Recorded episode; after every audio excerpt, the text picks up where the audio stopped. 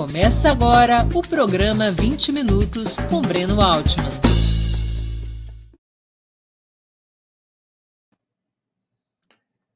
Bom dia! Está começando mais uma edição do programa 20 Minutos. O tema de hoje: qual o objetivo de Ciro Gomes? Nós vamos discutir o papel, as metas, a estratégia de um dos principais políticos brasileiros, o ex-prefeito de Fortaleza, ex-governador do Ceará, ex-ministro dos governos Itamar Franco e Luiz Inácio Lula da Silva, Ciro Gomes, hoje no PDT e pré-candidato a presidente da República para 2022. Ciro anda às turras com o PT, Ciro combate o bolsonarismo. Qual é a do Ciro Gomes? Esse é o debate que nós vamos propor no programa de hoje. Mas antes de começarmos o programa, duas mensagens importantes. A primeira delas: eu queria sugerir a vocês fortemente que façam sua inscrição, aqueles que ainda não a fizeram, no canal do Ópera Mundi no YouTube. Nessa plataforma, vocês tanto poderão acompanhar nossas transmissões ao vivo, quanto assistir edições anteriores dos programas 20 Minutos e demais programas da TV Ópera Mundi. O YouTube é uma plataforma muito mais amigável para assistir vídeos, para fazer comentários, para poder interagir com os nossos programas. E não se esqueçam, ao fazerem sua inscrição no canal do Ópera Mundi no YouTube, de marcar o sininho. Marcado o sininho, vocês serão avisados todas as vezes que novos programas nossos ou de nossos parceiros forem ao ar. Segunda mensagem: eu queria pedir a vocês, encarecidamente, que fizessem uma assinatura solidária de Ópera Mundi.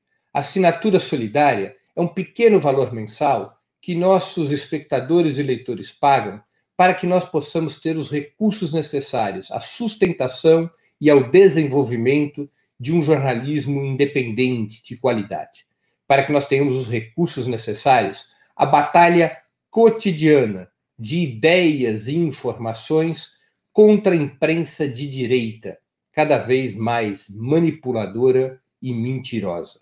Vocês poderão fazer uma assinatura solidária no endereço que está na tela, www.operamundi.com.br/apoio. Eu vou repetir: www.operamundi.com.br/apoio. Façam agora mesmo uma assinatura solidária. A assinatura solidária é o principal instrumento de financiamento do Ópera Mundi. A assinatura solidária, por sua própria natureza, é um instrumento que garante a independência de Ópera Mundi frente ao poder econômico. Dadas essas duas mensagens, que são muito importantes para nós, vamos começar a exposição de hoje. Qual o objetivo de Ciro Gomes? Vamos antes lembrar um pouco a história desse importante político. Ciro Gomes começou, junto com seus irmãos, nas fileiras conservadoras, na política regional do Ceará. Era um político moderno, um político jovem, mas que não tem, na sua juventude, uma tradição de esquerda. Ao contrário, Ciro Gomes se vincula com uma fração mais renovadora, mais ativa das elites do Ceará contra os velhos políticos daquele estado. É nesse momento que ele estabelece sua aliança com uma das figuras mais importantes do que viria a ser o PSDB. Ele estabelece sua aliança com Tasso Jereissati. Tasso Jereissati seria eleito governador do Ceará, derrotando a oligarquia dos Távoras. Tasso Jereissati representava efetivamente um setor mais moderno das elites cearenses.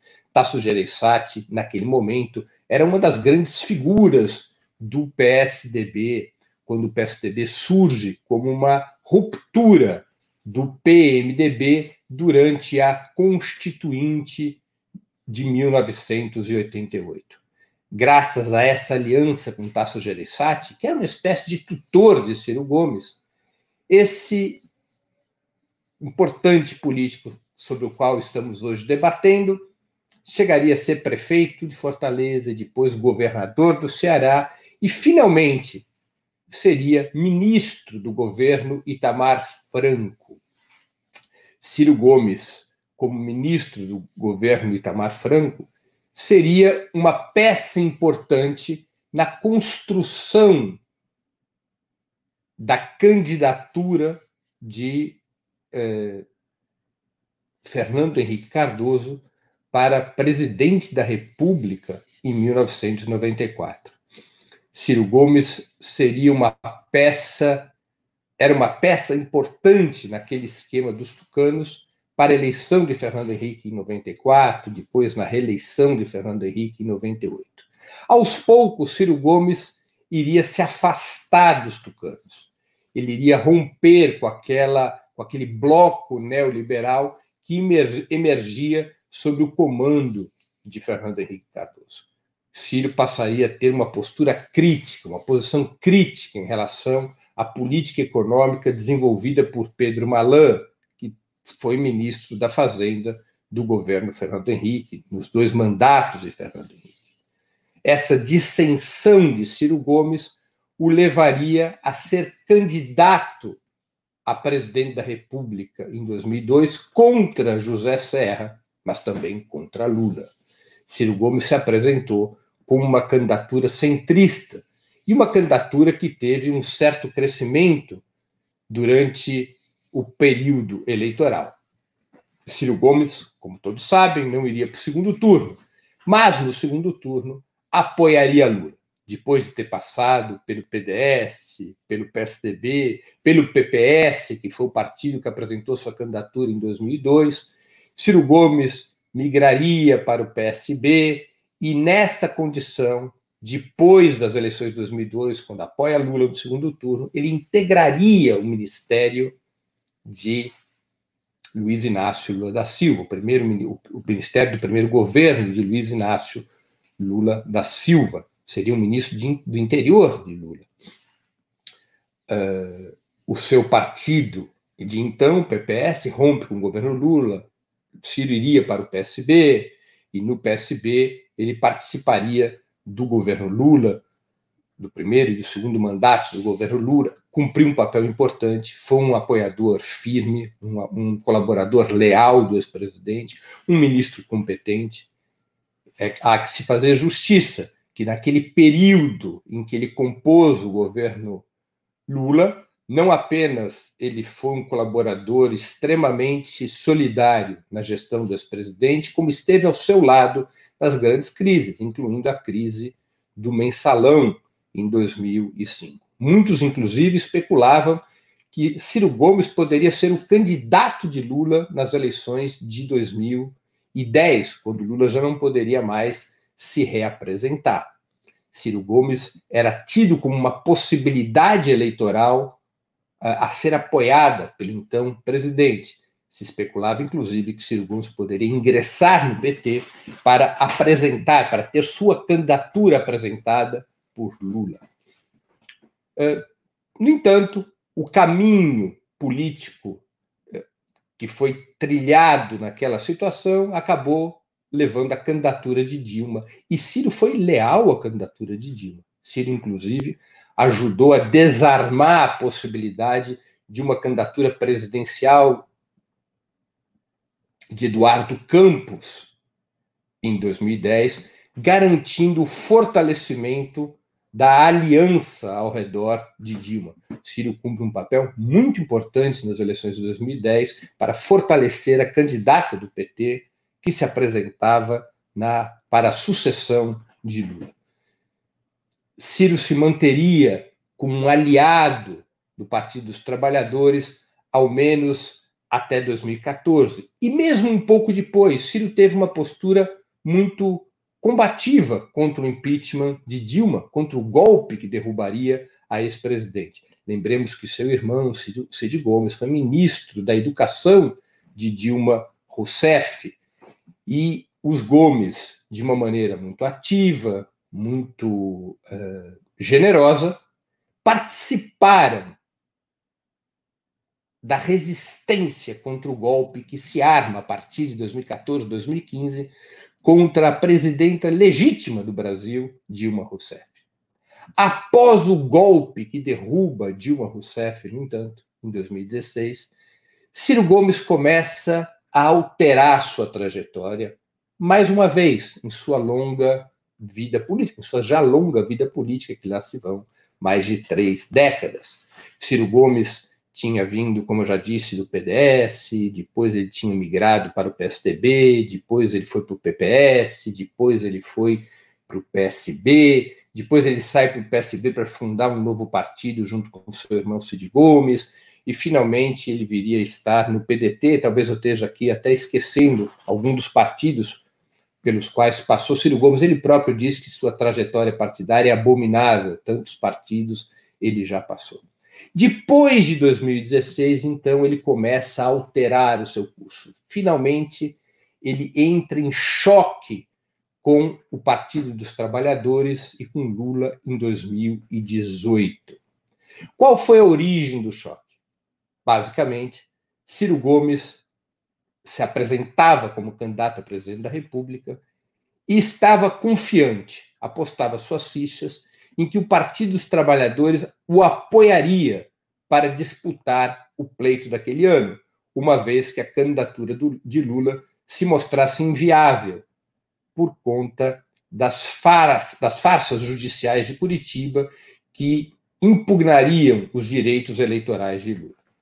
Ciro chega a participar com alguma cautela, com alguma contenção das lutas para impedir a prisão de Lula, é solidário a Lula, embora com o freio de mão puxado nos momentos iniciais em que Lula seria condenado em 2018, mas sua expectativa era ser o candidato da esquerda naquele momento, com um argumento bastante objetivo, seu argumento, que embora o PT tivesse forças, embora Lula tivesse forças para colocar um candidato no PT, um candidato do PT no segundo turno, qualquer que fosse esse candidato, em um segundo turno contra a direita, ele, Ciro, teria mais chances de derrotar a fórmula conservadora do que qualquer outro candidato do PT, com exceção do próprio Lula.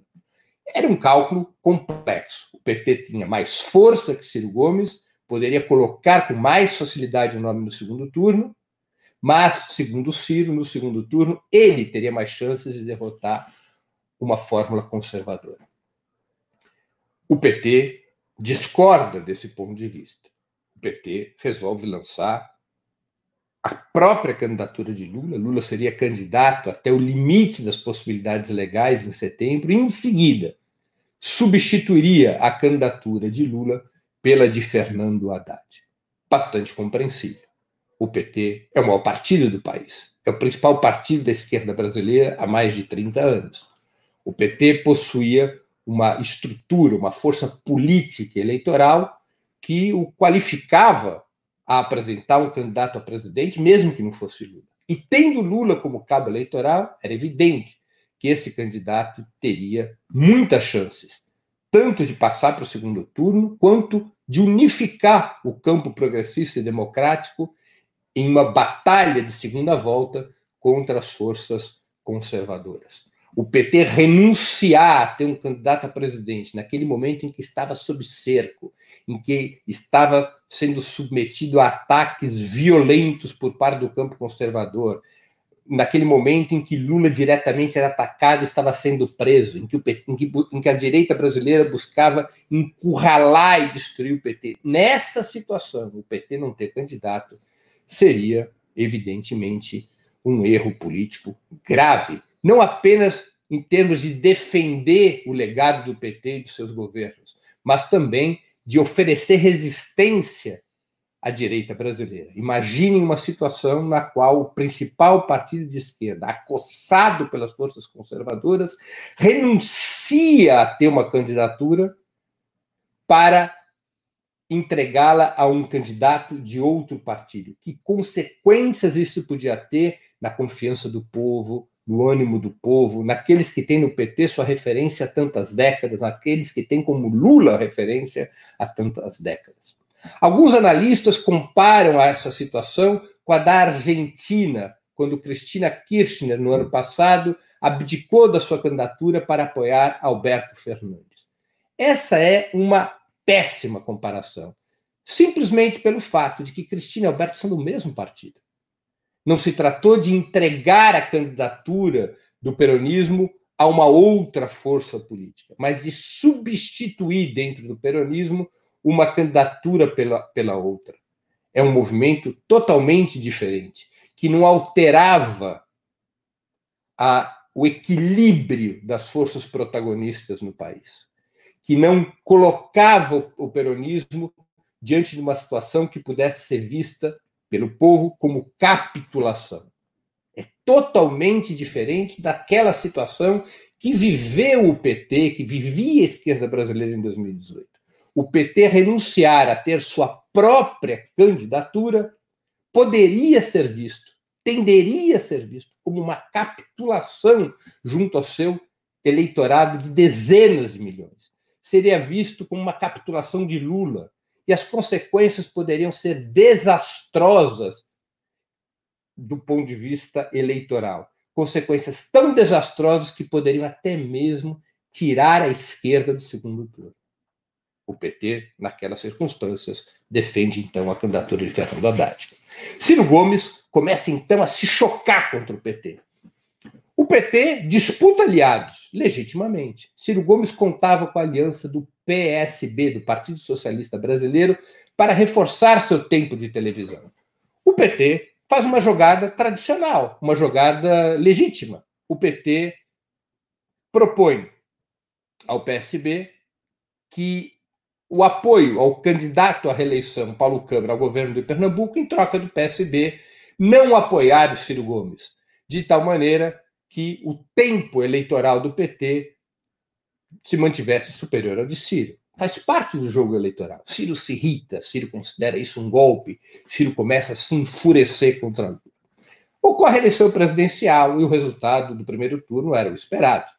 Quem passa para o segundo turno é Fernando Haddad, com mais que o dobro, quase o triplo dos votos de Ciro Gomes, representando a força do PT. Fernando Haddad vai ao segundo turno e perde as eleições para Bolsonaro. Ciro Gomes, numa atitude sectária, numa atitude que mostrava já o seu veneno contra o PT, vai a Paris. Seus eleitores, majoritariamente, votam em Fernando Haddad, justiça seja feita. Em ampla maioria, os eleitores de Ciro transitaram para Fernando Haddad.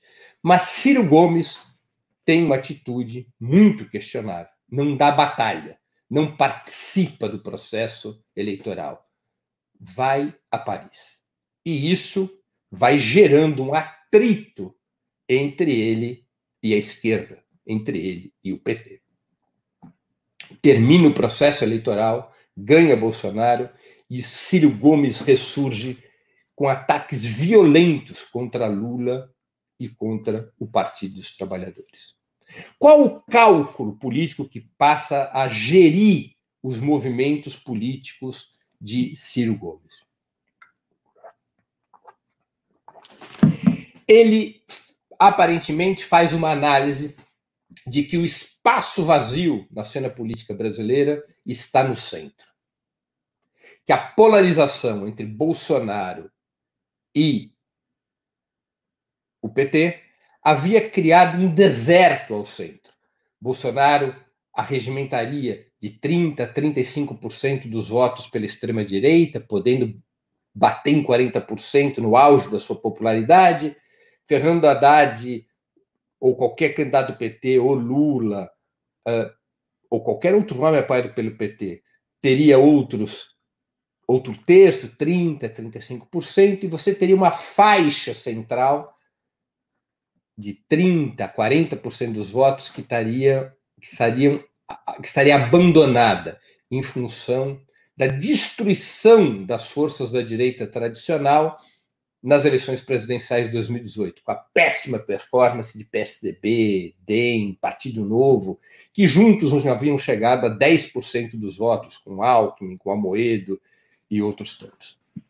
Ciro Gomes, para poder ocupar essa faixa ao centro, passou a ter um discurso duplo: ataque a Bolsonaro e ataques violentos ao PT e a Lula, inclusive passando a adotar o mesmo discurso falsamente anticorrupção da velha direita, que a velha direita usou para atacar Lula e que ele, Ciro, tinha sido crítico pouco tempo antes. Esse duplo discurso contra Bolsonaro e contra Lula e o PT tem o objetivo de ocupar esse espaço ao centro, de angariar os votos que são contra o Bolsonaro e que são contra o PT e que normalmente iriam para uma candidatura da direita tradicional, por exemplo, uma candidatura do PSDB. É com este eleitorado que Ciro passa a flertar. Já não é mais com o eleitorado progressista, com o eleitorado de esquerda, que ele considera controlado, digamos assim, pelo Partido dos Trabalhadores e por Lula. Tampouco é com o eleitorado bolsonarista, com o núcleo duro do eleitorado bolsonarista, com o qual ele tampouco tem maiores expectativas. Mas ele passa a considerar a possibilidade de arrastar o voto antipetista que também fosse um voto anti-bolsonarista. Esse voto que teria sido perdido pelo PSDB, pelo DEM, pelos velhos partidos da burguesia. Isso faz com que Ciro comece a dissentir do campo popular, comece a tentar construir uma aliança que passa pelo PDT e pelo PSB, que tenta arrastar o PCdoB para uma alternativa que não apenas é diferente daquela proposta pelo PT, mas é antagônica, tentando criar um outro campo político, digamos, um quarto campo político. O primeiro campo político é o bolsonarismo, o segundo é a direita tradicional, o terceiro é a oposição de esquerda, historicamente liderado pelo PT. Ciro Gomes tenta criar um quarto campo político, um campo de centro-esquerda, que vai rumando ao centro, que estabelece alianças com os partidos da direita tradicional, que busca se aproximar desse eleitorado centrista que estaria abandonado pela crise do PSDB. Esse cálculo explica por que Ciro é um obstáculo hoje para a formação de uma frente de esquerda. Explica por que Ciro se recusa a dar as mãos ao PT na oposição ao Bolsonaro. Explica por que Ciro, na prática, se coloca contra o impeachment de Bolsonaro, embora o seu partido tenha firmado um documento pedindo impeachment e apresentado à Câmara dos Deputados.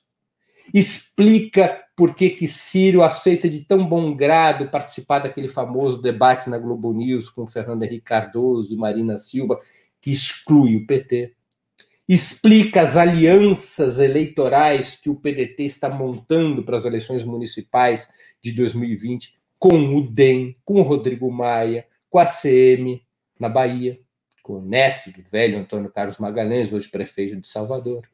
Explica porque Ciro, embora tenha um discurso contra o neoliberalismo, um discurso contra a hegemonia do capital financeiro, um discurso nacionalista, seus movimentos políticos práticos não tem a ver com a unidade da esquerda, não tem a ver com a unidade do campo popular. Seus movimentos têm a ver com posicionar a centro-esquerda num espaço próximo à direita tradicional para disputar o eleitorado de centro. Parte do ódio de Ciro Gomes contra o PT e Lula é irracional. É bom registrar. Ciro Gomes é um homem muito inteligente, mas é sabido que tem pouca inteligência emocional, pavio curto, já deu declarações horrorosas ao longo da sua vida, explodindo a si próprio. Quem que não se lembra sua resposta nas eleições de 2002, quando lhe foi perguntado qual era o papel da sua então companheira, Patrícia Pilar, e ele responde que o papel dela era na cama e na cozinha, uma resposta machista, misógina, horrorosa, que provocou um dano à sua própria candidatura. Ciro tem pavio curto, carrega ódio, carrega rancor. Isso faz parte do seu discurso contra Lula e o PT, porque ele considera que foi traído, prejudicado nas eleições de 2018. Mas também tem um cálculo político. Ele quer se afastar do PT e da esquerda, quer se afastar de PT e de Lula para poder angariar esse voto ao centro. Nesta conjuntura imediata, a direita tradicional lhe abre as portas, a Globo lhe abre as portas, o DEM lhe abre as portas, porque Ciro Gomes, no cálculo da direita tradicional, pode ser útil para tentar desidratar o PT, para tentar isolar o PT, mas até as pedras sabem que, uma vez cumprida essa tarefa, se essa tarefa puder ser cumprida, de isolar e desgastar e marginalizar o PT, Ciro Gomes será descartado pela direita tradicional igual uma laranja chupada. Porque a direita tradicional tampouco confia em Ciro. Ciro está perdendo a confiança da esquerda e não vai ganhar a confiança da direita tradicional. A direita tradicional terá seu próprio candidato e terá um candidato forte, que pode ser João Dória, que pode ser Luciano Huck, que pode ser Moro. Isso ainda não está claro, mas ela construirá um candidato à sua confiança, que evidentemente não será Ciro Gomes. E Ciro Gomes corre o risco de ficar no pior dos mundos, apertado entre uma candidatura de esquerda e uma candidatura da direita tradicional, com um espaço muito pequeno para poder ter algum crescimento eleitoral. Ciro Gomes, ao se afastar da esquerda, corre o risco de estar dando um tiro no seu próprio pé, além de atrapalhar e muito a unidade do campo popular no momento em que é necessário reforçar a luta contra o bolsonarismo de forma inequívoca, sem conflitos internos no campo popular, ao qual ainda pertence Ciro Gomes. O PT tem feito esforços para atrair Ciro Gomes, para atrair o PDT, para atrair o PSB, para constituir uma aliança popular antineoliberal contra o bolsonarismo, para constituir um caminho independente da esquerda. Mas Ciro Gomes, pelo seu cálculo eleitoral, não aceita essa aliança. Ele conflita o tempo todo, o que às vezes obriga o PT a responder. Às vezes o PT, eventualmente, exagera nas suas respostas, já que o esforço central tem que ser o de unidade. Mas Ciro Gomes, por seu cálculo eleitoral, passou a ser um fator de divisão da esquerda brasileira. Um fator que acaba ajudando a direita tradicional e, às vezes, ajudando ao próprio bolsonarismo, ao qual Ciro Gomes é oposição. Ciro Gomes vai se governando pela pior coisa que pode ter na luta política, que é o seu cálculo pessoal, o projeto pessoal, a sanha pelo poder. Aquilo que ele critica no Lula e no PT, ele desempenha 10 vezes mais, que é: quero ser presidente a qualquer custo, mesmo que o custo seja dividir a esquerda, enfraquecê-la, deixar a esquerda à margem da luta política, da luta de classes no país. Ciro Gomes vai cumprindo um papel perigoso, perigoso para a esquerda e perigoso para si próprio. Ele pode, mais uma vez, ganhar o campeonato mundial do tiro ao pé. Termina assim a exposição de hoje. Queria agradecer a audiência, a todos que nos acompanharam nesta segunda-feira, 22 de junho de 2020, um dia depois do cinquentenário da célebre vitória da seleção brasileira de 1970, da conquista do tricampeonato, que é sempre bom lembrar. Quem gostou do programa, por favor, o compartilhe, ajude na sua difusão. Agradeço muito, mais uma vez, a audiência de todos vocês. Um grande abraço e até a próxima quarta-feira, às 11 horas da manhã, com mais um programa 20 Minutos. Até lá! Para assistir novamente esse programa e a outras edições dos programas 20 Minutos, se inscreva no canal do Ópera Mundi no YouTube. Curta e compartilhe nossos vídeos, deixe seus comentários. O jornalismo de Ópera Mundi é mantido com o seu apoio. Faça uma assinatura solidária em www.operamundi.com.br.